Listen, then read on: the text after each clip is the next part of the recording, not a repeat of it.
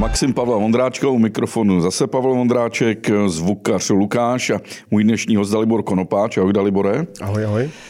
Dalibor je sice fotograf, Mm-hmm. Ale dneska je to realizátor jednoho velké myšlenky a možná i velkého projektu. Je to knížecí dvůr v Postoloprtech. Gigantická polorozbořená stavba, 15 000 metrů čtverečních. Mm-hmm. Kolik je tam celkem budov? No je tam zhruba 17 budov. 17 budov. Uh, Dalibor je mladý, není ti ještě ani 40, ne? To tak, už jo. Tak je ti 40. Má manželku, má dvě, dvě děti, dvě holčičky. Dvě, dvě krásné holky, no. A teď se zvrhl do něčeho, co když já jsem viděl, tak jsem si řekl starý, dobrý křesťanský pozdrav, potěště Bůh. A my jsme se tam potkali na setkání tesařů, Právě. mezi nimi byli i pár mých přátel, uh-huh. a kde mě pokousal tvrdě pes, belgický ovčák, takže mi prokousl několik údů a nejvíce tady na paži. Zdůrazníme, že nebyl náš. Nebyl váš, byl to pes mého kamaráda, belgický ovčák, který odstranil překážku mezi pánem a páničkou a překážkou jsem byl já. A tak jsme se potkali, protože mi z toho začala opravdu příštit krev a bylo to takový docela hluboký. A ty si mi začal společně s cynickými tesaři, kteří se hned se mnou fotili, začal s mi mě ošetřovat, stáhl tu manželka, ne? Manželka stáhnout tu ruku, abych nevykrvácel. Mm-hmm.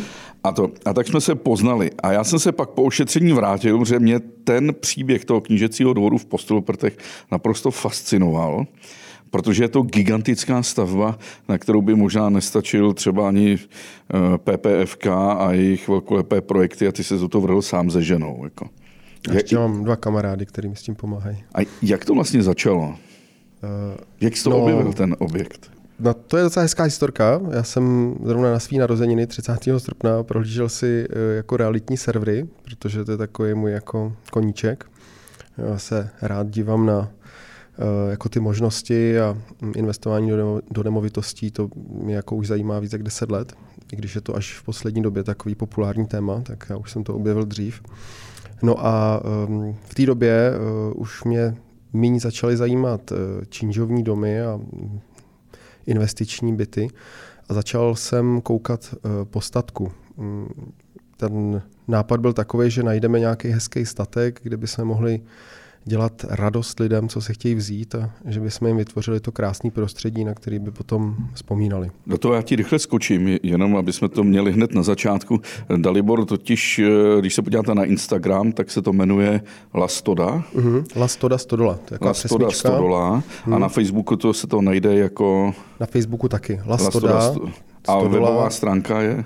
Taky lastoda.cz, to je ten svatební biznis. Který Když se podíváte knížecí dvůr ještě po stoloprty, tak hmm. součástí toho je stodola, která by vás měla živit a kde se dělají svatby. Hmm. A říkám to hned teď na začátku, aby jsme ti pomohli, aby jo, se lidi, kteří... Kdo schání svatbu ještě na letošek, tak máme pár volných termínů. Taky pár volných termínů a je to hmm. prostě krásný prostředí té stodoly, ale za tou stodolou je to, o čem se budeme bavit, tom gigantickým eh, knížecím to. Takže ty jsi Takže já jsem inzeráty. si díval v podstatě ještě pro mě fakt symbolický, že to bylo jako eh, po těch mých narozeninách, když jsem mohl usnout po oslavě, tak eh, jsem narazil na zemědělskou usedlost a um, už z fotek se mi to jako hodně líbilo, ale uh, pan realiták řekl, že se tam teda mám jet podívat sám, že nebude jako ztrácet čas tím, že by tam jako jel se mnou, je to teda hodinku za Prahou, ale tím, že to nebylo asi tak jako atraktivní na ten prodej, tak ho to jako nelákalo tam vozit ty klienty. A řekl mi, no tak když do toho zatlačíte do těch vrat, oni se sami otevřou, tak jsme vyrazili jako hned druhý Takže den. on ani nepředpokládal, že byste no, pro to něj to bylo že? opravdu jako vedlejší činnost, no, to nebylo jako něco, co by eh, ho tlačilo. Takže my jsme tam opravdu teda přijeli eh, pod tou obrovskou barokní bránou s tím letopočtem 1770 eh, jsme zatlačili do těch obrovských dřevěných vrát, přetlačili jsme kopřivy, které z druhé strany byly vyrostlý až jako fakt pokrk. No a teď jsme teda vlezli do toho obrovského areálu, který, to byl fakt takový urbex, jo, že jsme vlezli do úplně jako opuštěného prostoru, který eh, teda procházeli lidi a brali si, co chtěli a nechávali tam, co nechtěli. No a tak jsme postupně prolízali eh, veškerý vlastně ty prostory, eh, všechny jako přístupný, bez dveří, bez oken, klemby a krásný stáje, až jsme potom přišli k sípce, což je jakoby ten nejstarší objekt na statku, je to z roku 1702, přelom 1702-1703, takže 320 let starý objekt. A tam, když jsme vlezli dovnitř, tak nás úplně jako spadla čelist a tam byly ty obrovské klemby ve dvou patrech. Budova má tisíc metrů čtverečních půdorys. Je to úplně gigantická sípka a ta nebyla na těch fotkách. A já v momentě, kdy jsem jako uviděl ty vnitřní prostory, tak, tak jsem byl přesvědčený, že jako jo, jdeme do toho. A už eh, nějaký jako racionální počty a přemýšlení, jestli to dává smysl nebo ne, tak to šlo všechno stranou, protože to by nikdo jako do toho nešel, a, ale my jsme se jako zamilovali okamžitě do toho prostoru a Teď musím to ještě říct, toho. kde to je. Postolu Prty je samozřejmě hezké město v českém pohraničí. Hmm, je to, hned si... na začátku Českého středohoří, vidíme tam na ty vyvřelý kopečky. Ta krajina je nádherná. Samotné Oblík, post... jo, tam a rana. Oblík, rana a to. A tam, tam jsou paraglidisti, to je taky jako super, tam vidíme. A na mapě to najdete mezi městy Žatec, který je krásný, mm. a Louny, který, mm. který jsou také krásné. A je to hned na dálnici, takže jako je to velmi jako dobrá dostupnost, se dostavuje, dostavuje se ta dálniční, dálniční jako eh, síť v tom prostoru, takže uh, mezi Louny se tě dělá, nebo u Loun se dělá obchvat, takže to se zrychlí uh, do Prahy jako další přístup bude lepší. Ale zároveň teda ještě musím říct, že Postoloprty je takový to nejtypičtější město uh, s tou poválečnou historií poznamenaný tím divokým odsunem místních českých Němců. Odehrál se uh, na kraji města u té Bažantnice taky jeden z největších masakrů uh, Němců poválečných, kde přišlo o život několik set lidí. Zároveň je tam ten gigantický zámek Schwarzenberku, který hmm je taky ruina, připravený k prodeji, nikdo nechce koupit. To tě opravím, eh, Už to, to proběhlo loni, eh, město, město se jako nakonec eh, pochlapilo a ten zámek jako koupilo. Teď je otázka, jako co se s tím bude dál dělat. No. Zatím je ten veliký pivovar, kdysi hmm. slavný postol Prcký, což je teda taky v podstatě ruina. Hmm, to bohužel teda vyhořelo a otázka, co s tím bude. Uh-huh. A dalším, pak je ta radnice, která je opravená uh-huh. a čtvrtou část kostel, který je taky opravený a relativně a nad, v uvozovkách a nad tím vším trůní ten váš obrovský knížecí uh-huh. švarcemberský velkostatek, který byl sebrán po válce Schwarzenberkům a v roce 89 pak tam proběhly nějaké nešťastné já si myslím, že ten, eh, to JZD, co tam sídlilo, eh, myslím, že bylo pod Žacem, ale já tu historii tam úplně jako by se k ní ještě nedostal. Eh, myslím si, že kolem roku 92 to tam jako končilo. Ale mm, vrátím se k tomu, jak to teďka vyjmenovával.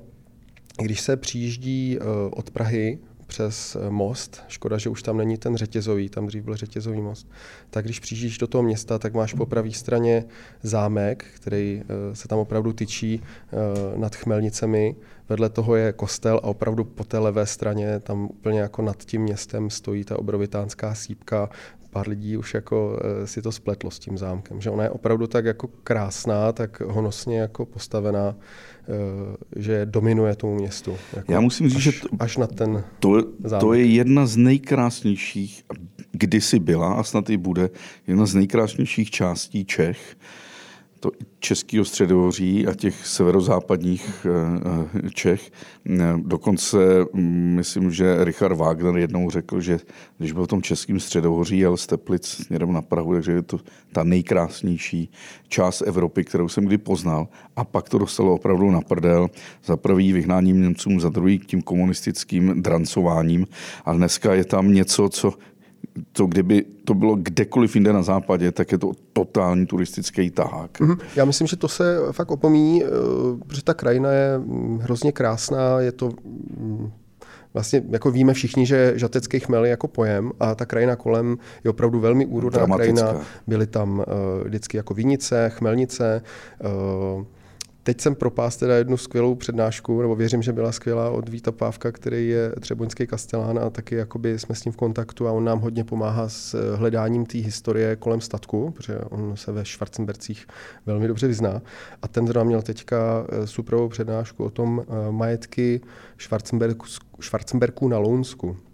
A to se asi úplně tak neví, ale opravdu to Lounsko, Žatecko, to byly eh, pozemky, které vydělávali Schwarzenberkům na rybníky v Jižních Čechách. Hmm. A bez tady těchto těch eh, pozemků, bez tady těch nevím, držav. víc to bylo všechno provázané. Všechny no, vlastně. by, se to, by se ty jižní Čechy takhle jako nezvedaly a ty rybníky by se tam asi nestavily. Tra, no, a teď jsme skočili k tomu, že jak si, jak si otevřel bránu, protlačil se s kopřivami, zamiloval se z dosípky, pak si tam viděl ty, ty gigantické další budovy. No a v momentě, kdy jsme prostě viděli tu sípku, tak šli jako veškerý taky racionální jako počty stranou, protože my jako víme relativně, co děláme, když se podíváme na nemovitost, tak víme, jestli s manželkou, myslím, eh, jestli jako to dává smysl do ní investovat nebo ne. Tady to samozřejmě úplně smysl nedává, protože je to jako všechno ve stavu uh, ani ne obvodové zdivo, jo. řekněme, že spousta těch budov je a ještě s náročnou rekonstrukcí, protože se to rekonstruuje do původního stavu. Jo. Nezmínili jsme ještě, že to je památkově chráněný, takže uh, všechny ty budovy musí projít prostě nějakou kontrolou a staví se to nebo rekonstruuje se to pod dohledem památkářů. Takže navracíš té budově stejné hmoty, stejné materiály a samozřejmě ty barokní konstrukce jsou jako skvělí, jsou krásný, mají plný otevřený prostor, ale díky tomu musí být eh, těžce dimenzovaný, takže ty trámy mají fakt široký průměry. A... Dalibor, já si chci vrátit k tomu. Ty jsi se rozhodl to koupit, ty jsi mm. to mhm. koupili. Ta cena byla asi v ceně pražského bytu, předpokládáme. V podstatě jo, se to víceméně jako, jak se říká, prodej byt v Praze, kup si vesnici na Moravě, tak tady to platí úplně ale to se říkalo dřív, dnes už to neplatí vůbec, ale takhle, no ale nějak, pak, takhle nějak to bylo. No. Pak tam nějak proběhly nějaké byrokracie, podpis Leicestera, pak si jednou nedostal klíče. Mm-hmm. Byly k tomu fakt klíče, nebo ani ty klíče k tomu nebyly? Ale klíče k tomu nebyly.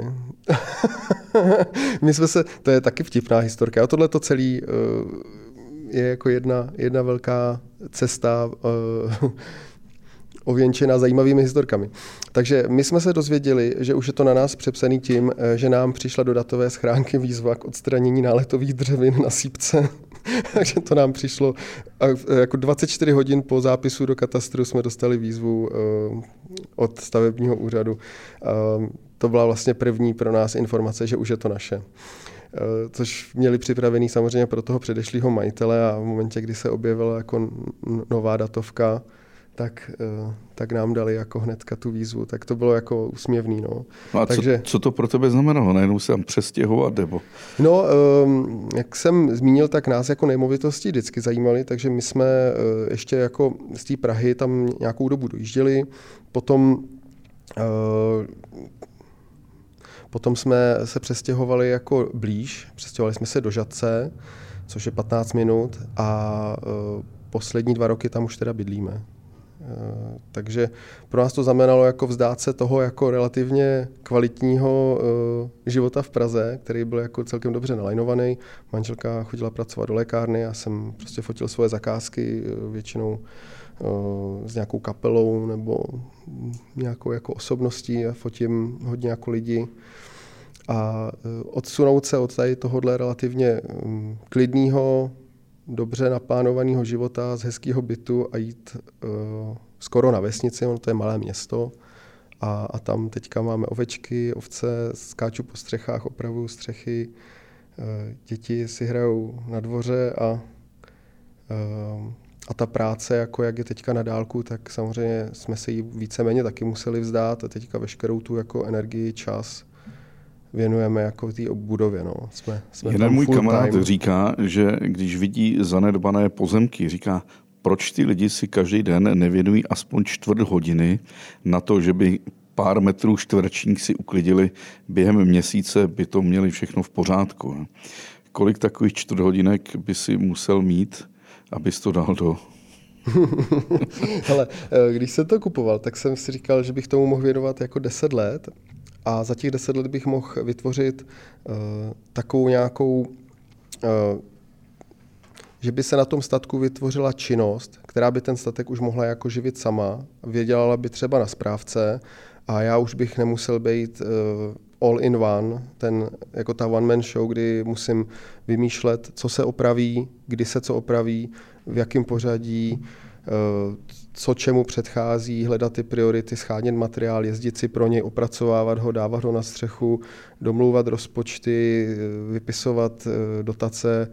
Je toho fakt tolik, že to jako ani společně s paní jako s Peťou nejsme schopni jako stíhat. Ale nějak to jako funguje, jak to stíháme. Vždycky nám někdo připomene, že už jsme jako někde pozadu, nějaký ten úřad nebo uh, nějaká ta dotace, že už se blíží a podobně. A nějak to jako plyne, řekněme. No. A um, je pravda, že já když přijedu do Prahy a pak tady třeba jako mám přespávat, tak se tak jako nudím, protože venku je světlo a já si říkám, že teď jsem ještě mohl být na střeše. Jo? Teď, teď se ještě mohlo jako tamhle třeba něco odníst nebo založit těch pár tašek nebo nevím, uklidit kus dvora. Takže je to jiný život určitě. No. Když si teď jenom řekneme, co tam všechno je, tak tam máme tu obrovskou barokní třípatrovou sípku, mm-hmm. pokud se nemýlim. Tam má celkem 4,5 tisíce metrů čtverečních vnitřního prostoru. Vedle toho je ta stodola, kterou jste zrekonstruovali, kde se dělají svatby. Stodoly tam jsou tři, ono to tvoří takový jeden eh, jako celek. Eh, jsou to tři stodoly v jedné řadě, které navazují na tu sípku.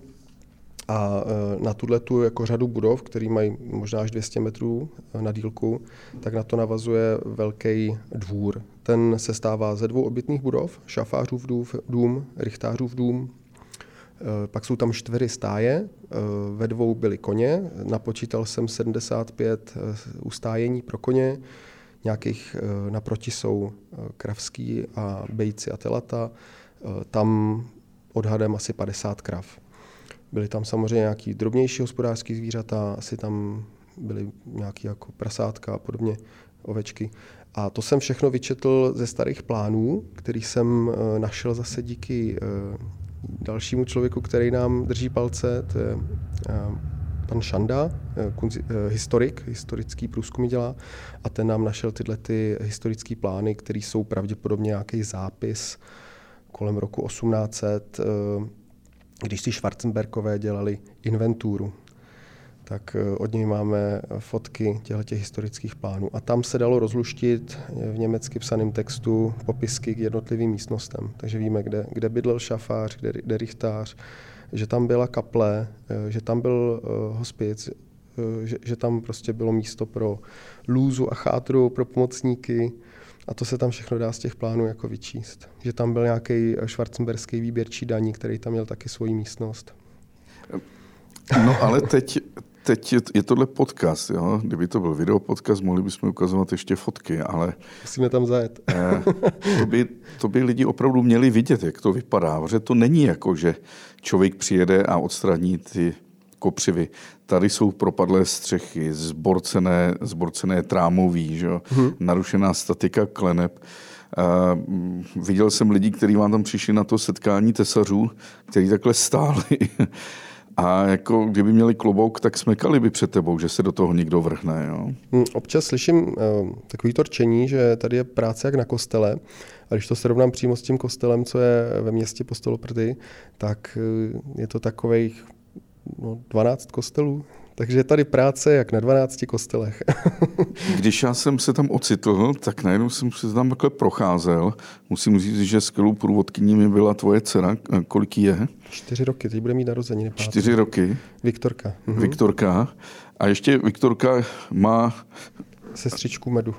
Má sestřičku medu, ale Viktorka mě tam jako provázela, naprosto všechno znala. Mm-hmm. Obdivoval jsem ten takový ten, ten klid tvojí ženy, která prostě věděla, že někde Viktorka je, tam v tom bludišti. Jo, tak uh, ona v tom jako vyrůstá, takže se nebojí, jako, že by na ní spadla Jo, ale sama mi říká, tam nechoď, tam je díra, tady bys to mohlo propadnout. Jo, tak kde jste byli? no tam v té sípce nahoře. Mm-hmm. To je šikovná. Jo, jo. A ještě mi říká, klíče máš, jo? Když jsem si půjčil od tvé ženy. Ale mě překvapilo, že najednou jsou tam neuvěřitelná to je jak výstava možná moderního umění, protože tam jsou staré kočáry, mm-hmm. staré hist- eh, kasly historických aut a mezi tím nějaký obrovitý armatury, mm-hmm. deboroury. To, to je taková moje, takový moje další hobby, že já ten statek se snažím vybavit tak nějak jako aspoň před sto lety. Jo? To, co se ještě dá jako sehnat, většinou jsou to věci, co se jich lidi rádi zbaví, ale kočáry jsem kupoval. Hodně lidí se ptá, to tady všechno bylo. A samozřejmě odpovídám, že tam nebylo vůbec nic. Tam, tam chyběly i podlahy dřevěný, i půdovkové podlahy. Všechny tyhle ty věci eh, byly vytěžené nebo vykradený. Všechno, co bylo železný, co bylo měděný, tam nezbylo vůbec nic. Samozřejmě, když ten statek byl 20-25 let průchozí, tak tam se nedalo čekat, že bychom tam něco takového našli. Takže když jsme to koupili, tak náš cíl byl samozřejmě vytvořit tomu nějaký příjem, aby to aby to přivedlo jakoby finance do toho statku, protože už jsme od začátku věděli, že to neutáhneme z platu lékárnice a fotografa. Takže první byla ta svatební stodola, ale to není něco, co se stane ze dne na den. Takže svatební stodolu jsme budovali v podstatě do letoška, řekněme, že ty čtyři roky, co to vlastníme, jsme tomu věnovali víceméně veškerý čas. A mezi tím se nám tam podařilo dostat čtyři filmy. Natáčela se u nás na západní frontě Klid. Eh, čtyři Oscary, myslím, že vyhrál film.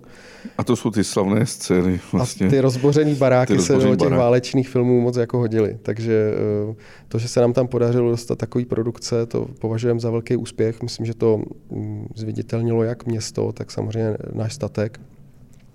Potom se tam natáčel film Extraction 2, což je film, co vyjde teďka 16. června na Netflixu. Eh, v hlavní roli je Chris Hemsworth. Je to pokračování takový jako přestřelky.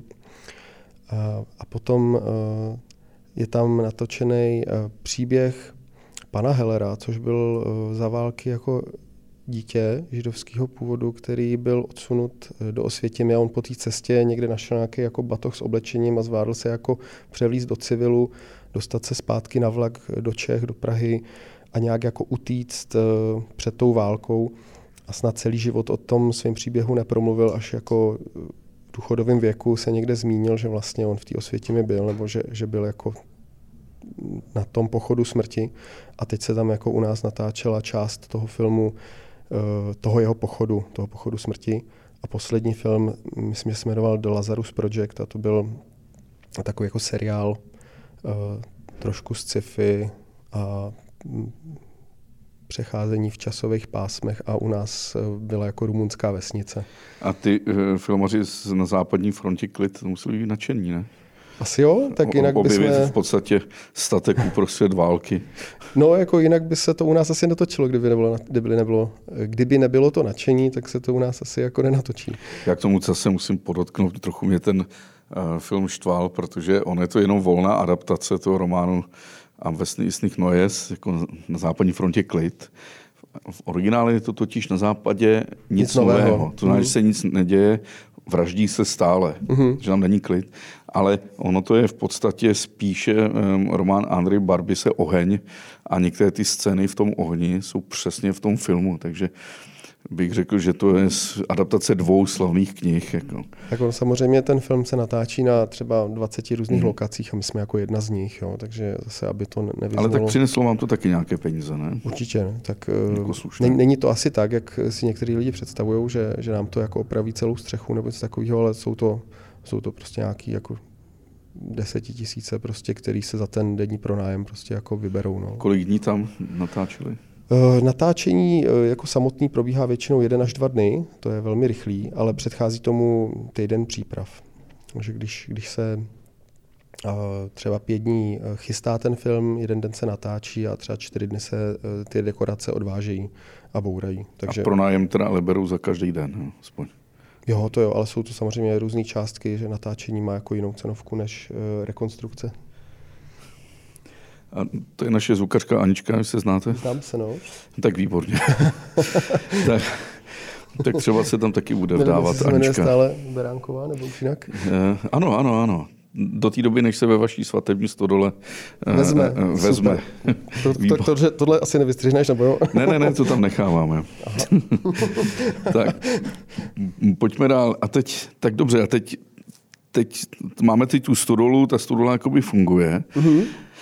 Ale teď, když by se někdo ocitl třeba na zámku Maxelrein, který vlastní Lobkovicové v Jižním Bavorsku, je to podobná dispozice, je tam taky veliký dvůr a v tom dvoře je pivovár, lihovár, restaurace, apartmány, hotel, wellness centrum, v okolí golfové hřiště, výšky s koňma a tak dále. Aby se přiblížil tady k tomuhle uh, nenarušenému uh, stylu údržby toho majetku, bude to trvat kolik let? 10, 20, 30? To je tak těžká otázka. Ono, každá ta rekonstrukce může mít jako jinou podobu. Když se budeme, jako, když se budeme bavit, že bychom to chtěli mít do podoby e, zámků, který se navštěvují běžně jako státních zámků, které jsou opravený a nějak pravidelně, každoročně tam probíhají jako velké investice, tak e, to jako je otázka, jestli těch deset let není málo, no. jestli to není jako už na víc generací.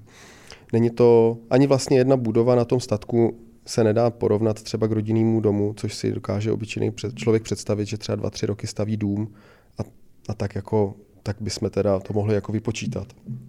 Tak to vůbec není. Ten, ty stáje mají na dílku 40, eh, na hloubku 10, možná na délku dokonce 50, takže je to prostě 500 metrů, 600, 700 metrů čtverečních má jedna budova.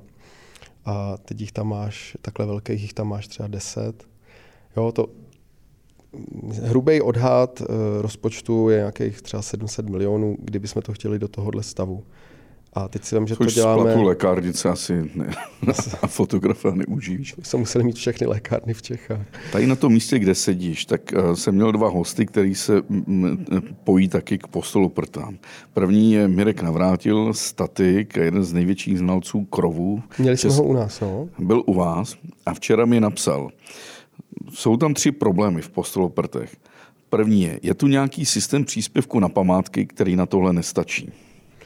Určitě, protože ten roz... my jsme teda letos jednu dotaci získali a jednu jsme nezískali. Na, na kraji jsme eh, se nekvalifikovali eh, vůbec do toho výběru, protože eh, jsme odevzdali loňský dotace o den později, takže jsme jako automaticky, takže automaticky jsme byli... později? No, je to taková nemilá situace do 31. prosince musíš odevzdat nebo jako dokončit stavbu, do 30. ledna, 30 dní od toho dne, musíš odevzdat dokumentaci. Já jsem si to prostě blbě vyložil, že do konce roku, do 31. prosince a do konce ledna. A to je 31 a ne 30. Takže já jsem veškerou dokumentaci odezdával 31. ledna, nikoli 30. ledna. Takže udělali jsme chybu, byli jsme diskvalifikováni. A to skutečně ti ten, ten byrokratický aparát tam, neuhne? Ne, tam, tam se nedá. No. Prostě oni mají nějaká pravidla, ty pravidla jsou prostě dopředu nastavený. Když je porušíš, tak uh, je to vyřešený, jako tam není moc o čem. Takže my jsme chybu udělali, to se nedá nic jako s tím dělat a uh, ta dotace není něco, mm, s čím jako můžeš automaticky počítat. To bylo vyloženě jenom jako, že jsme mohli žádat, jestli by nás vybrali nebo ne. To už samozřejmě se dneska nedozvíme, ale jako jistý to nikdy není. Takže my jsme mohli jako doufat, že eh, se, a ještě další věc, je tam samozřejmě velký přetlak uh, poptávek a ta nabídka má nějaký budget, nějaký rozpočet, většina těch uh, lidí vytvoří si jako nějakou ideální představu, co by chtěli za ten rok rekonstruovat a pokud dostanou dotaci, tak ji dostanou třeba na 30% toho, co by chtěli, tak pak lidi většinou jako upravují ty svoje vize a přizpůsobují těm možnostem, které jakoby získají. A my jsme tím pádem jako tohle museli úplně eh, Tady tohle se, jakoby, tyhle představy jsme se museli pro letošek vzdát a ten dům, který teda teďka už dva roky rekonstruujeme, se pokusíme nějak jako dohnat, ať nezůstane jako obnažený eh, své pomoci. No, ale... Kolik procent by si třeba teoreticky mohl získat eh, od státu na, na z dotací příspěvku na památky? Uh, ten systém je o dost složitější, než jak bych to teďka dokázal jako vysvětlit. Ten, um, ten princip získání dotace je tak jako složitý, musíš tolik jako úkonů předtím udělat, uh, že ti na to vlastně neumím odpovědět. Já si musím nejdřív vymyslet, co chci opravovat, takže já řeknu, OK, uh, je tady střecha, která má rozpočet 60 milionů. Vím, kolik jsem schopný třeba do toho investovat z vlastních prostředků, takže si třeba řeknu, OK, tak jsem schopný dneska třeba dát uh, letos 300 tisíc, což by mohlo dělat 30% třeba spoluúčasti, takže budu žádat o 700 a tím pádem uh, letos proinvestujeme milion, ale ta střecha chce 60. A teďka vidíš ten nepoměr, jo? Jasně. Takže uh, když získám dotaci 700 tisíc, tak to dělá jako pár, pár jako jednotek procent z toho, co, ten, co ta konkrétní střecha vyžaduje. Jo, je to, je to skvělý, když člověk tu dotaci získá, ale je to furt jako špetka, nebo jak se tomu říká, je to prostě kapka v moři. Druhý bod, co mi tady uh, Mirek Navrátil napsal, hezky. Ten statek vznikl k nějakému účelu a ten ho živil. Teď tam není ani účel, ani ten život. Je to logické po těch 40 letech. Mm-hmm. Aby to dávalo smysl, musel by, to, musel by tohle Dalibor najít. Je to ta nejtěžší disciplína projekce architektury. Dokázat dát nový smysl objektům prostě není snadný. Hm. Víme to? Smysl my tohleto, jsme si toho vědomí. Ten statek obhospodářoval, obhospodařoval, to blbě řekl úplně, takže ten statek obhospodařoval nějaký metry čtvereční, nějaký hektary půdy. Tisíce hektarů. Tisíce hektarů, prostě v okolí té uh, obce. Samozřejmě někam až, kde začínala jiná obec a tam už byl zase jiný statek. Jo. Víceméně každá vesnice, každá, každý město mělo takovýhle nějaký statek. statek. Ale ne takovýhle. Jo. Mě už říkají ne statkáři, ale velkostatkáři. Bez velkostatkář bez pozemků seš. Tak no, ale ten velký statek tam je.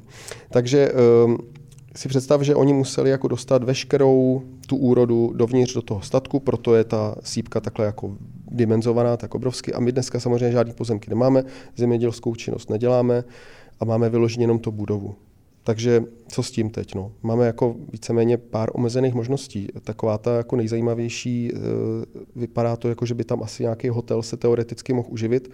Už eh, s tou svatební stodolou máme jako poptávku po nějakém bydlení, ale bohužel vždycky jenom na tu jako jednu noc. A to jako neuživí ten statek. Ani ty svatby ho jako neuživí, protože je to víceméně sezónní záležitost.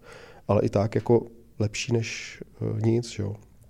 Takže wellness, důvod, proč tam přijet, uh, je třeba jakoby vytvořit nebo ho najít, což je, ta krajina, to středohoří, výlety, je tam řeka, je tam ohře, teoreticky se na ní dá i jako jezdit uh, na lodích, cyklostezky.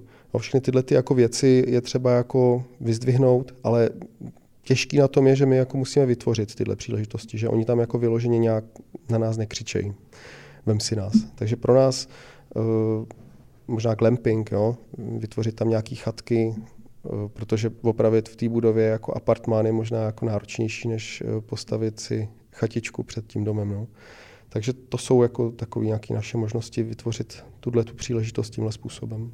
No a teď se dostáváme k tomu, co si vlastně pořád lidi neuvědomí, že tady něco po staletí se vytvářelo, byl to prostě zámek, mm-hmm. v něm teda obytné místnosti plus práva panství, k tomu je samozřejmě ten velkostatek, který živí celý ten zámek a z jeho zisku se pak ještě provozuje a přispívá na provoz církve, teda kostela, případně hmm. nemocnice, siročince, školy. A tohle to všechno v rámci právě toho švarcemberského panství dávalo smysl a všechno bylo a dokonale provázané. těch lidí eh, v té době eh, no. pracovalo jako za stravu a bydlení. Jo? Tak ten systém byl takový, že no jasně, ale... je jako živil, ale i ty lidi živil. Že? Oni, no, ale... oni tam byli, pracovali a za to měli co jíst, měli kde bydlet a měli jako smysl života. Dneska no ale to už se netýká jede... 19. a 20. To století, no. to fungovalo prostě opravdu tak, že máš, máš fungovalo nějaký... do té války, no. No, ale byla k tomu pila, byl k tomu, byly k tomu rybníky, byl k tomu ten pivovar, hmm. byl k tomu ten statek, všechno to se to živilo. To se Potom, to se rozřezalo na jednotlivé celky. Potom znárodnění a v tomto případě se to samozřejmě nevrátilo v restitucích. A teď možná, možná prosperuje samotný ty pole, který tam asi bude mít nějaký družstvo, mm. možná nějaký velko, velko, velko podnikatel, oligarcha, který má už jenom ty hektary. A... Mm. Ale když takovýhle člověk dneska vlastní i takovýhle statek, tak ho e, srovná se zemí, udělá tam parcely a postaví si halu hnedka vedle pole. No, protože a... udržovat zase takovouhle budovu mu nedává ekonomický smysl. No Takže a... my jsme v podstatě, ani to nechci říkat, ale my jsme víceméně jako blázni, který se starají jako o hospodářské budovy, do kterých zatejkáme, opravujeme a i když je opravíme, tak teprve potom budeme jako muset měnit účel těch staveb. No a to je ta třetí bod, co mi tady napsal právě statik Mirek Navrátil. Co a jak zajistit jako první, aby to neohrožovalo okolí hmm. a nešel si sednout dřív, než ten bod dva vymyslíš. Jo? Ten bod, hmm. ten účel. Jo? jo, je pravda, že jsem tři roky nespal, teďka už uh, začínám být otupělý. no ale ty, ty máš teď obrovskou zodpovědnost, protože se tam může cokoliv stát, což Doufujeme, že se nestane. Ale máš za to tu odpovědnost. Hmm. Děláme všechno pro to, jako snažíme se to dokonce zpřístupňovat že jo, veřejnosti, eh, když děláme eh, tesařský workshopy, když máme strašidelnou sípku na podzim, dětský den budeme mít teďka v červnu, tak samozřejmě tam, nám tam přijdou stovky lidí se na to dívat a aby my jsme jako zajistili tu bezpečnost, tak samozřejmě musíme vymezovat nějaký koridory a letos eh, z té dotace, co jsem říkal, že teda klapla jedna, tak se pokusíme jako na té sípce zabezpečit maximum, no, co půjde. Ale fakt jako ta, ta snaha je prostě jako větší než ty možnosti. No. Ty, ty možnosti jsou omezený, protože jsou omezený lidskou silou, financema. No a s tím souvisí eh, další host, který tady byl nedávno, a to je Franta Unger, mhm. František mm-hmm. Unger. Tesář. Když se tesář, když budete sledovat na Facebooku, Instagramu Skřítkové tesaři nebo Elf Carpenters, anebo i Mirek Navrátil, když má staré krovy, to mm-hmm. se taky podívejte, to, to jsou skvělé stránky, tak zorganizoval tam to setkání tesařů. Že? To je, jste organizovali možná dva mhm. roky, no, nakonec tam byl jeden to dlouho, den. než jsme to mm, dali dohromady. Myslím si, že to souvisí s tím, že ten Martin Šanda už uh, Františka kontaktoval před asi třemi lety. Podívej, uh, poslal mu nějakou zprávu, podívej, tady kamarád Blázen koupil statek, snaží se to dát dohromady. Bylo by dobré tady něco vymyslet. No ale to všechno trvá, než si člověk vytvoří důvěru mezi těma lidma. Je to nějaká konzistentní moje práce, že jako opravdu dva, tři roky tam prostě jako člověk něco buduje a ty lidi pak řeknou, hele, on to asi fakt myslí vážně, jo? Tak, tak se na to jedeme podívat. A trvalo to teda ty tři roky, než se přijeli podívat. Teď jsou z toho samozřejmě nadšený, protože to, co oko uvidělo, to, to prostě je neslíchaný, že jo? To, to si nedovedli ani představit. A ani my jsme vlastně nevěděli, jak moc je jakoby ten areál hrozně moc zajímavý, eh, převážně teda díky té sípce, protože je snad jediná sípka, která má klemby i v patře. To je stavěný fakt jak zámek, má to klášterní schodiště a podobně. No a díky té naší konzistentní práci na, na tom statku teda se teďka začíná ta naše snaha tříletá, čtyřletá jakoby vracet v tom, že uh, přicházejí takhle lidi jako občas jako s něčím pomoct. Ale samozřejmě jeden víkend s tesařema nás nespasí. Že? Pomohli aspoň něco? No, za ten určitě pomohli. No. Tak jako očekávání Tam se do, se... ten krov? Se, nebo Udělali jsme zavětrovací kříže, uh, ale v podstatě jsme to museli jako trošku jako rozebrat, jo? takže jakoby, kdyby člověk přišel jako laicky a přišel se na to podívat před a po, tak je tam toho vlastně teďka míň, jo? že my tam musíme pár věcí zase jako vrátit, ale uh, to je jenom kvůli technologii postupu, uh, co má být dřív a co má být později. Ale udělali jsme nějaký tři, čtyři zavětrovací kříže na jednom krovu, což je super. Zase to zvyšuje bezpečnost té stavby. Zavětrovací kříže zajišťuje podélný pohyb té střechy. Takže my si teďka můžeme být jako víceméně jistý, že ta střecha nebude tlačit do štítů a může se pokračovat jako na té rekonstrukci. Znáš eh, podobné projekty, které jsou v Čechách, na Moravě, ve Slesku? No, ne, že bych je úplně aktivně vyhledával, ale samozřejmě je to pro nás eh, jako inspirace. Eh, vím o stavební huti v Hartenbergu, který rekonstruují to jsem chtěl mít hřebeny, teda hezký zámek hrad a je to pro nás jako inspirace, ale my jako fakt nemáme moc čas takhle objíždět ty místa, spíš To jsem chtěl říct, protože já na tom svým. No. jsem z tohohle kraje, Sokolovská, Chemská, mm-hmm. a když hřebeny, tedy Hartenberg vyhořely, tak to byla totální ruina. Mm-hmm. A po té revoluci se tam vytvořila eh, skupina lidí, kam jezdí i lidi z celé Evropy, z celého světa pomáhat. Je to něco, co asi Budeš je pro muset... nás cesta, co budeme muset vytvořit. A trošku jim závidím, jak je Hartenberg malý. což se může zdát jako... Je malý, no. Jako, a dělají to 30 let. ale jako fakt v porovnání prostě s tím 15 tisíc metrů čtverečním velkým statkem se si, občas si řeknu, měli jsme začít zachraňovat uh, nějakou zříceninu hradu nebo zámku, protože po těch čtyřech letech bychom možná měli hotovo. Když si představím ty menší vesnické zámky, které mají prostě jednu zámeckou budovu, i kdyby měla nádvoří, tak by byla furt uh, jako desetina toho statku. No. Nemrzí tě někdy, když vidíš nějaký projekt, někdo koupí roubenku, koupí nějaký malý stateček, malou tvrz, udělá tam pár hezkých místností. Tak smíšený pocity, no. Hipstři o tom píšou, je to všude na sockách. No my jsme takových hroubenek víceméně už tam opravili pět třeba, jo, když se to tak jako v uvozovkách, jo, na, na metry čtvereční, no. Na metry čtvereční už bychom to měli třeba za sebou, no. E, občas mi dojde, že toho času člověk nemá tolik, no. Že, že e, s tím statkem jsem určitě jako zrychlil dospívání a stárnutí a uvědomování si, e, jak je tady člověk jako omezenou dobu. Působíš klidně. ty, jsi, ty jsi dělal s Xindlem X, jezdil jsi s ním? Mm-hmm. Jo, tu... několik roků. No. Letos teda jsem se rozhodl, že už nebudu jezdit, ale máme za sebou posledních asi sedm let velmi intenzivní spolupráce a Xindla fotím jako fotograf. Tyjo, nebojím se tvrdit, že třeba 12 let, 13 let. Několik CDček jsem udělal, kalendář. A nemá on tam nějakého bubeníka, který si koupil nějakou podobnou starou školu, nebo to byl někde, někdo jiný? To byl, to je, jo jasně no, eh, ale eh, to je David, David Lanštov, ale eh, ten s ním jezdil asi tak před pěti lety a teď je to bubeník jiný kapely. Ale ten si přece koupil někde roubenku a jemu se podařilo to tak mediálně hezky promrskat, jako, že se no. o něm píše a no. ta stará, stará škola. škola v Křižanech, no. No, ale tak, to je malinký projekt. Jo, tak to je jedna budova. Tomu děláme reklamu teďka, jo? no ne, jenom říkám, že, jde, že jestli pořád někdy nemyslíš na tom, že jsi měl koupit eh, něco 20krát menší. Tak jo, to víš, že mě to napadne, no. Tak... Ale není cesty už zpět.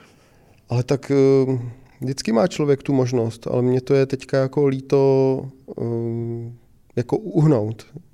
Je, jsem, ačkoliv nejsem Beran, tak prostě neuhnu. no a co, co Schwarzenberkové?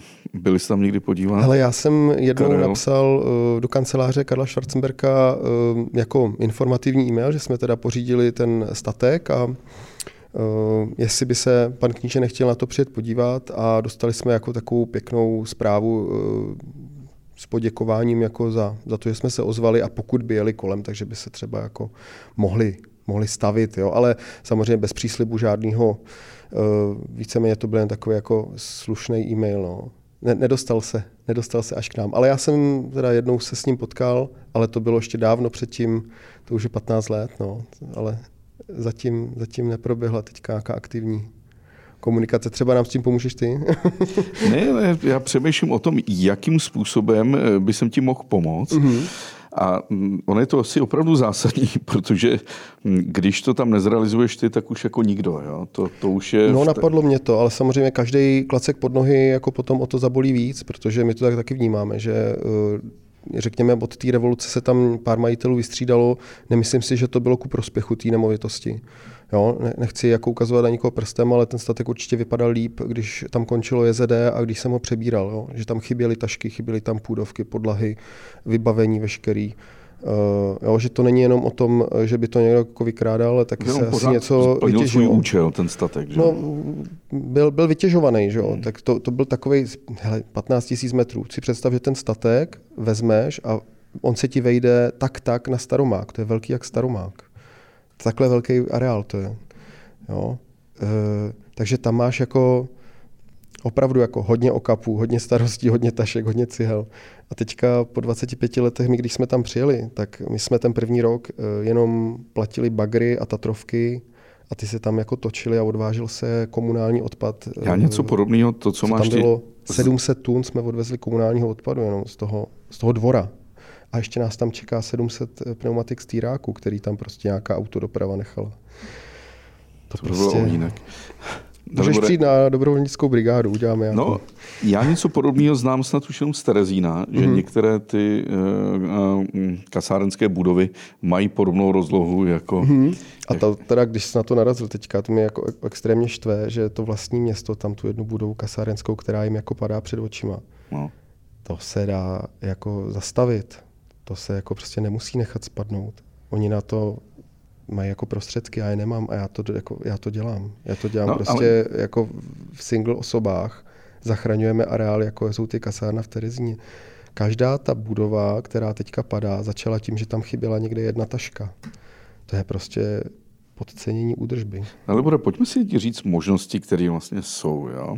A tak První věc je, že budeš do toho dávat všechno to, co vyděláš, co vyfotíš a, hmm. a to, tak to je nějaká kapka. Pak jsou samozřejmě dotace od státu. Hmm. Potom jsou ty e, takové euforické projekty jako setkání. A... To, to jsou věci, co jako nevydělávají. To jsou co věci, co pomůžou s nějakou pomůžou. prací, ale musíš si uvědomit, že my jsme tam těch 50 tesařů že museli jako ubytovat, museli jsme eh, Živit, jako nakrmit no, a uh, to a tohle stejný můžeš udělat s klempíři, zedníky, Jo? Hmm. Můžeš potom nějaké dobrovolné prostě akce a la Hartenberg, že ti tam hmm. budou jezdit brigádníci z celého světa, hmm. a který prostě pomalu no, budou dělat. Tím, tím, že vím, jak jako uh, tvrdě makám já, tak samozřejmě moje očekávání jsou jakoby potom vždycky větší než to, co... Já si mě představuji, že tam přijde 50 lidí, tak jsem to viděl třeba čtyřma skupinama a říkám, to je to, to jako kdyby tady 14 dní jako dělali uh, tři tesaři. No tak samozřejmě to jsem se přepočítal, že jo. To, to tak jako není. No. No. Pak další možnost máš, že něco ti bude vydělávat ten svatební projekt mm-hmm. z toho peníze. Lastoda. Lastoda. No a pak ještě tady máme možnost nějaké mediálního promrskávání, mm-hmm. že to dostaneme někam do médií. Uh, pokusí můj bratr třeba dělá reportéři České televize, třeba by mohl o tesařích a o záchraně velkého projektu. Něco z toho může vypadnout. Mm-hmm. Ale je pak ještě nějaká možnost? Hm. Teď jsme skoro zaskočil, to sám vyjmenoval. No, ta medializace uh, má že nějaký jako vliv, ale nevydělá ti uh, jako žádný peníze asi, že? takže, to... uh, ale asi bez toho, aby to lidi uh, znali a viděli, uh, to taky nepůjde. Pak je tady hit-hit třeba, mm-hmm. vybrat peníze na, na, na dobrou funding. věc. No je to něco, tím, že nám teďka vlastně vypadla ta dotace eh, na ten obytný dům, na kterým jsme dva roky stavili krov a teďka už jsme měli jenom založit eh, střechu latěma a položit tam tašky a na ty tašky my teďka nemáme peníze, tak eh, to by nám jako určitě pomohlo. No. Protože pokud se ta střecha teďka nechá na dešti celý rok, tak se nám skroutí a bude nám dál zatýkat do kleneb a Bůh ví, jak to může dopadnout. No. To, to je něco, co... To jsou náklady kolik třeba? My jsme tam žádali o 2,5 milionu na, na tu krytinu a latěn. Plus tam samozřejmě byly nějaké začišťovací práce, nějaké zednické práce na římsách a tak. No, no a přemýšlíš Takže... o nějakém dalším využití, to znamená mít tam mít třeba eh, workshopy, muzeum, mm-hmm. udělat, ten prodat co nabyty, apartmány. Ale my to chceme zpřístupnit veřejnosti co nejvíc, eh, takže bychom tam chtěli dělat prohlídky eh, tak, jak to jako v podstatě zatím je. A každý podstatě jako měsíc my tam něco opravíme a posuneme se dál. My tam opravdu jako teďka děláme non-stop už ty čtyři roky. Takže my tam dneska už máme nějaký, jakoby, máme tam sociální e, zařízení, že jo, který tam dřív nebylo. Máme tam nějaké jako pokojíčky, které jsme předělali z kanceláří, tam dřív sídlili kanceláře toho JZD. Stodola se předělala na tu svatební stodolu v jedných stájích máme takový jako klubík, kam se dá jako schovat v noci a zapařit, eh, aby jsme nerušili sousedy. Takže pořád se jako něco přidává, plus samozřejmě můžeme mluvit o té historii a dá se prohlídnout ta sípka.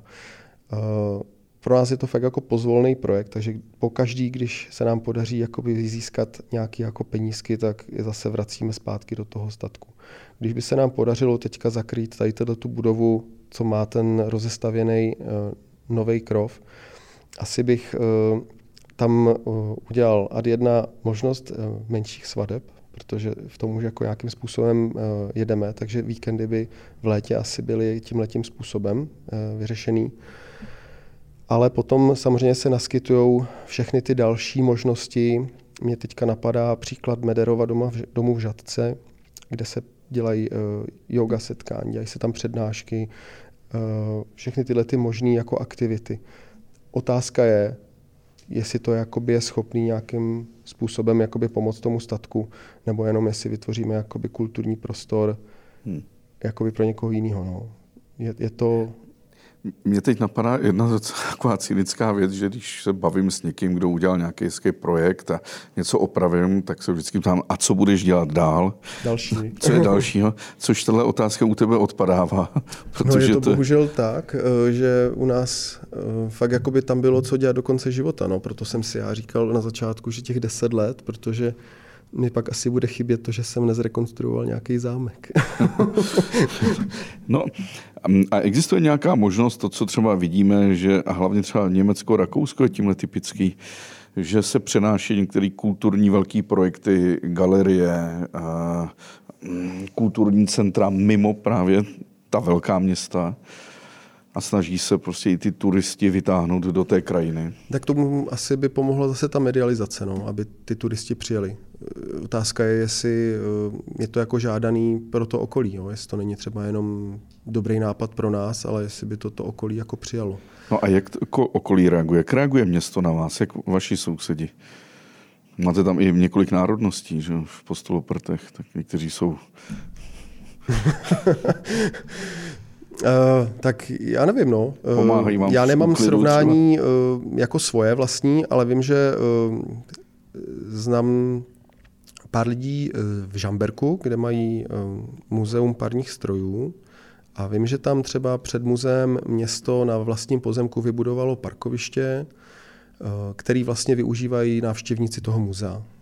A udělalo to muzeum jako z vlastních zdrojů ale pro účel toho muzea. Takže to mi přijde jako docela dobrý tah toho města, že eh, dělá na vlastním pozemku, ale vytvořilo parkovací stání pro muzeum. Eh, já zatím takovouhle suprovou jakoby spolupráci nezažil, ale snažíme se si tam jako neškodit. No. Eh, máme samozřejmě nějaký ty jako víkendový eh, kulturní akce u nás na statku, který třeba jako rušejí eh, okolí, to je asi spíš jako na škodu, ale takovýhle jako obrovský areál asi bez tohodle není schopný přežít. No. To musí být přece zájmu celého města, sousedů a, a radnice, Musím... aby to tam prosperovalo. Že? No, na to ti asi nedokážu takhle jako úplně odpovědět, protože um, i třeba jako hm, z příkladu té staré školy eh, v Křižanech, eh, co jsem jako viděl příspěvky od Davida, tak si myslím, že eh, tam funguje třeba ta spolupráce trošku jako líp ještě, no. tak nevím. A třeba u nás, když už si zmínil ten Hartenberg, který mm. hřebeny u Sokolova, tak poblíž Královské poříčí, kde je velký statek Bernard. Mm, taky jsem tam byl, znám, no. Kterýmu se jako podařilo s tou udělat takový centrum lidových řemesel. Ale já si myslím, že zrovna eh, tady ten statek eh, prošel rekonstrukcí z nějakých jako velkých dotací, který Určitě, ano. dneska už jako... No a k tomu mířím, že je to Sokolovsko-Hornické. Tady jsme na Hornickém eh, v podstatě Já myslím, že ty dotace, které tohle všechno platili, už se dneska jako nedělají, že to, že to jako uzavřela No ale chystá se obrovský jo? přece peníze. No nechám si poradit. Hele, uh... Obrovské peníze na rekonstrukci celého Ústeckého kraje. Možná tam se na to napojit. Ale jestli, jestli máš dobrou radu nebo znáš někoho, tak určitě si nechám poradit, protože... Třeba nás někdo mm, poslouchá, kdo tu radu jsme, poskytne. No. My jsme od začátku měli spoustu jako nápadů. Že?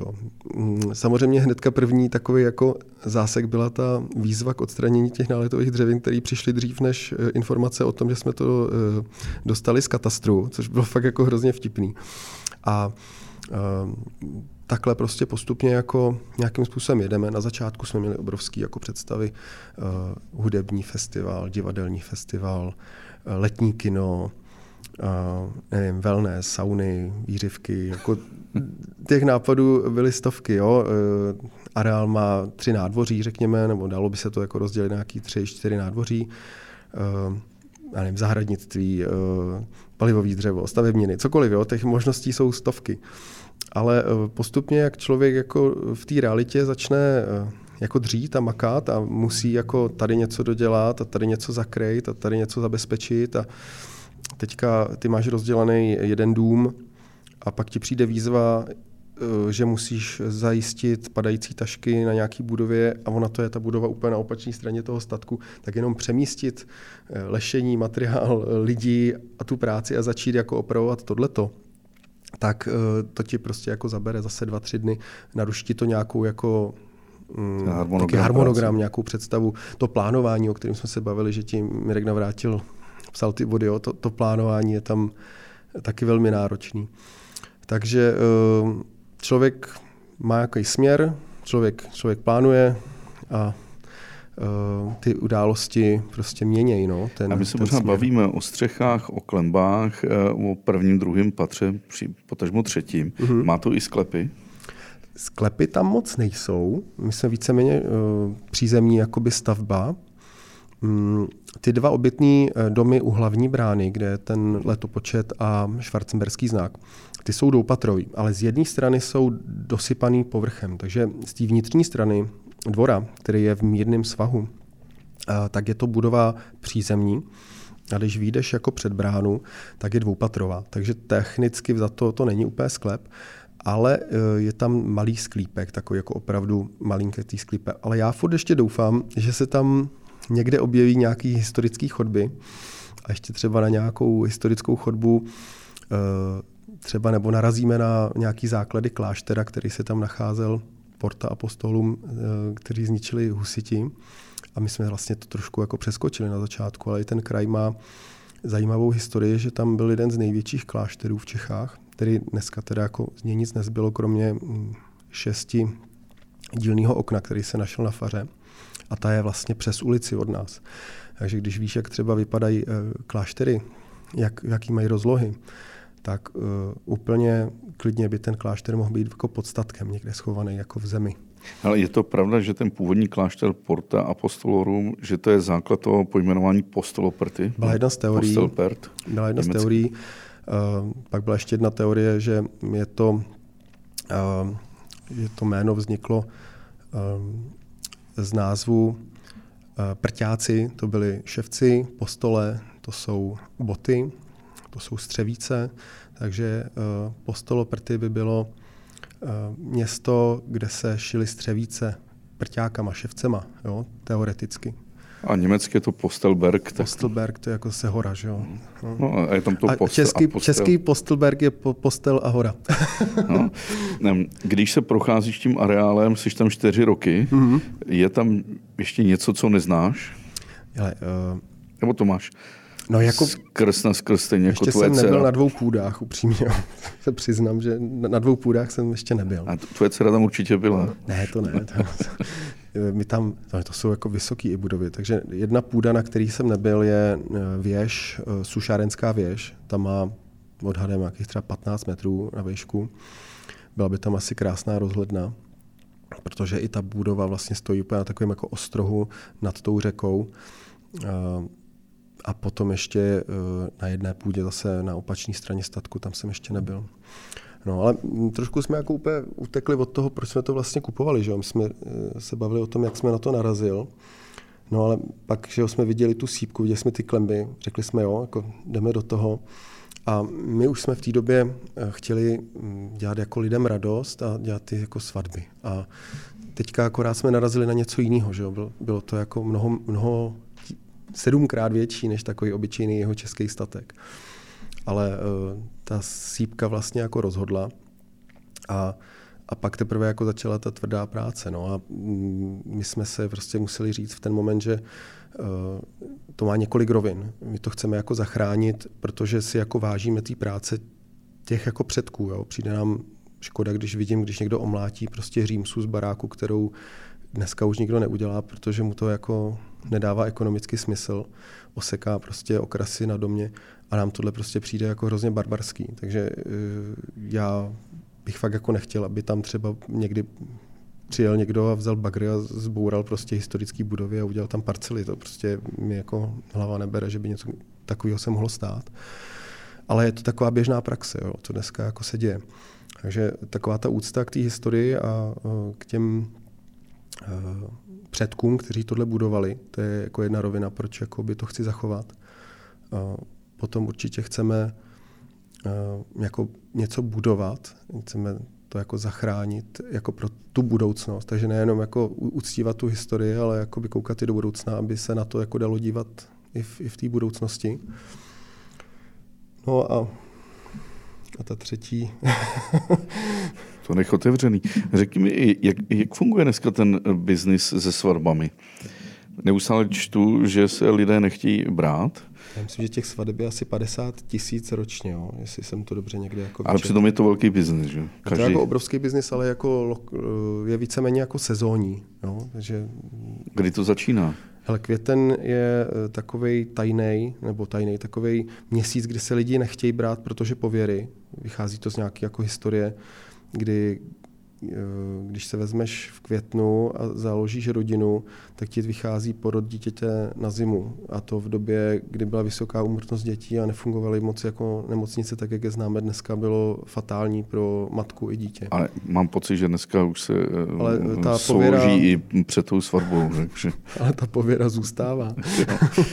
takže v květen je prázdný. Květ... No, měli jsme už dvě svatby letos v květnu, takže eh, není to jako pravidlo, ale je to méně jako žádaný měsíc. Maximálně pro někoho, kdo nechce být jako v tom šíleném horku v létě. Jako a pak se teda začíná červen, červenec. červen, červenec, srpen a třeba září je jako ta sezóna, takže to jako třetina roku je, je ta intenzivní sezóna.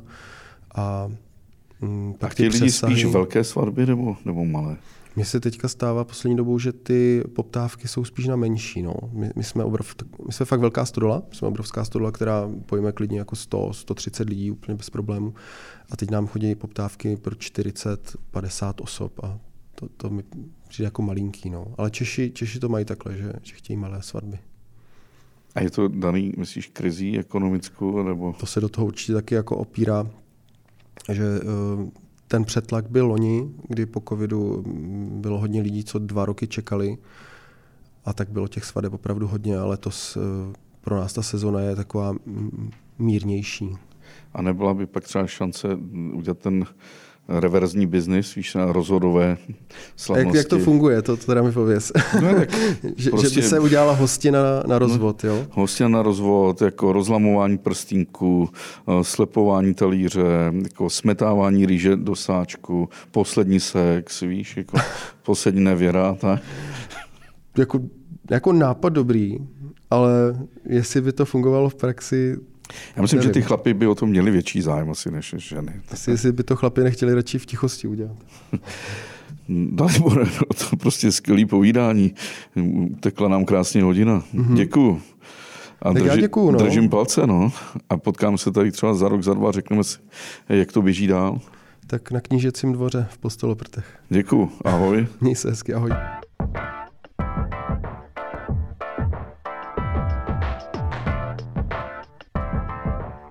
Dalibore, máš ještě, jezdíš na dovolenou? Já jsem dlouho nebyl. Hádej proč. A kam by si jel na dovolenou?